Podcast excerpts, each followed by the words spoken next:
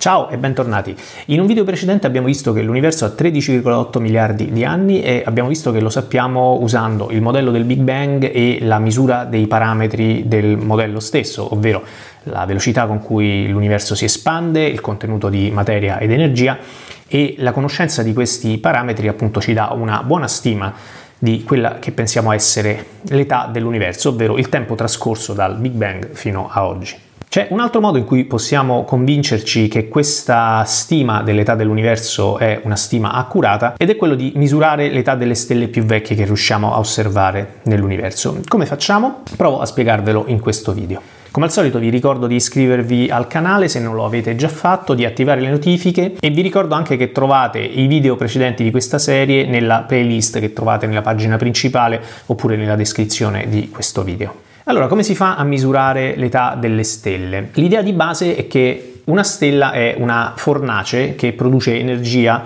attraverso reazioni di fusione nucleare. Una stella come il Sole brucia idrogeno nel suo nucleo e produce elio. E c'è una relazione tra la massa e la luminosità di una stella, ovvero quanta energia riesce a produrre la stella, e la durata della vita di una stella. Le stelle più massicce producono più energia, è come se avessero una fornace più grande, quindi sono più luminose e più brillanti. Le stelle meno massicce, al contrario, riescono a produrre meno energia quindi sono meno luminose, meno brillanti e meno calde. Ma le stelle più brillanti e più luminose consumano anche più rapidamente il proprio combustibile. Ad esempio, una stella 10 volte più massiccia del Sole brucia circa 10.000 volte più rapidamente del Sole e come risultato ha un tempo di vita circa 1000 volte inferiore a quello del Sole. E naturalmente per stelle meno massicce succede l'opposto, le stelle più piccole bruciano più lentamente e quindi durano molto di più delle stelle simili al Sole. Quindi se conosciamo la massa e la luminosità di una stella abbiamo anche una stima piuttosto precisa di quale sarà la sua durata complessiva. Ad esempio una stella della massa e della luminosità del Sole ha una durata complessiva di circa 10 miliardi di anni. Il nostro Sole in questo momento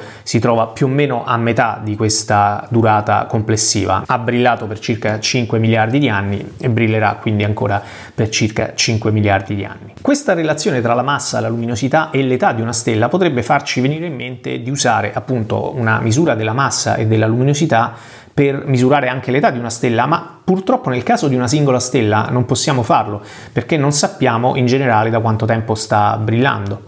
Ma per fortuna gli astronomi hanno escogitato un altro metodo. Invece di guardare la singola stella, vanno a guardare un insieme di moltissime stelle che hanno più o meno la stessa età. Quelli che funzionano meglio da questo punto di vista sono degli ammassi di stelle chiamati ammassi globulari, si chiamano così perché hanno una forma più o meno sferica e contengono tantissime stelle, centinaia di migliaia, addirittura milioni di stelle, che si sono formate più o meno tutte insieme e quindi hanno iniziato a bruciare il loro combustibile tutte più o meno nello stesso periodo. Questa cosa ci permette di misurare molto accuratamente l'età dell'ammasso globulare. Come facciamo? Beh, l'ammasso globulare in parte partenza conteneva stelle massicce come il Sole, stelle meno massicce del Sole o stelle più massicce del Sole, quindi stelle luminose come il Sole, stelle meno luminose e stelle più luminose del Sole. Naturalmente le prime stelle che avranno iniziato a esaurire il loro combustibile saranno state quelle molto più massicce e poi via via quelle sempre meno massicce. Quindi l'idea qual è? Andare a guardare all'interno dell'ammasso globulare quali sono le stelle più luminose che stanno ancora bruciando. Quelle stelle, le stelle più luminose che riusciamo a trovare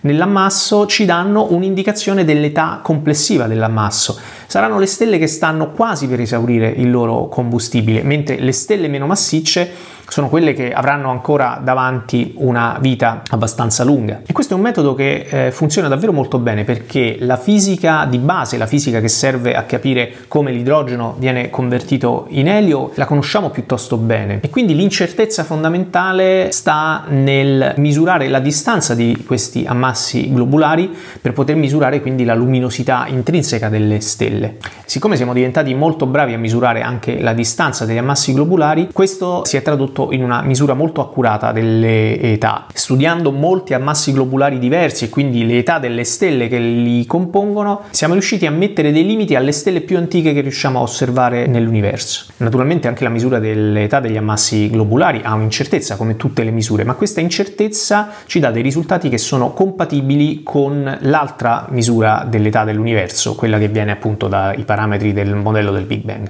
Se avessimo trovato un'età degli ammassi globulari molto più grande di quella che viene fuori dal modello del Big Bang, avremmo chiaramente avuto un problema. Ma questo non è successo, le due età che otteniamo con metodi diversi sono compatibili e quindi ci fanno pensare che siamo sulla strada giusta. Bene, spero di avervi dato un'idea di come possiamo misurare l'età delle stelle più antiche nell'universo. Continuate a seguire il canale, ci vediamo alla prossima.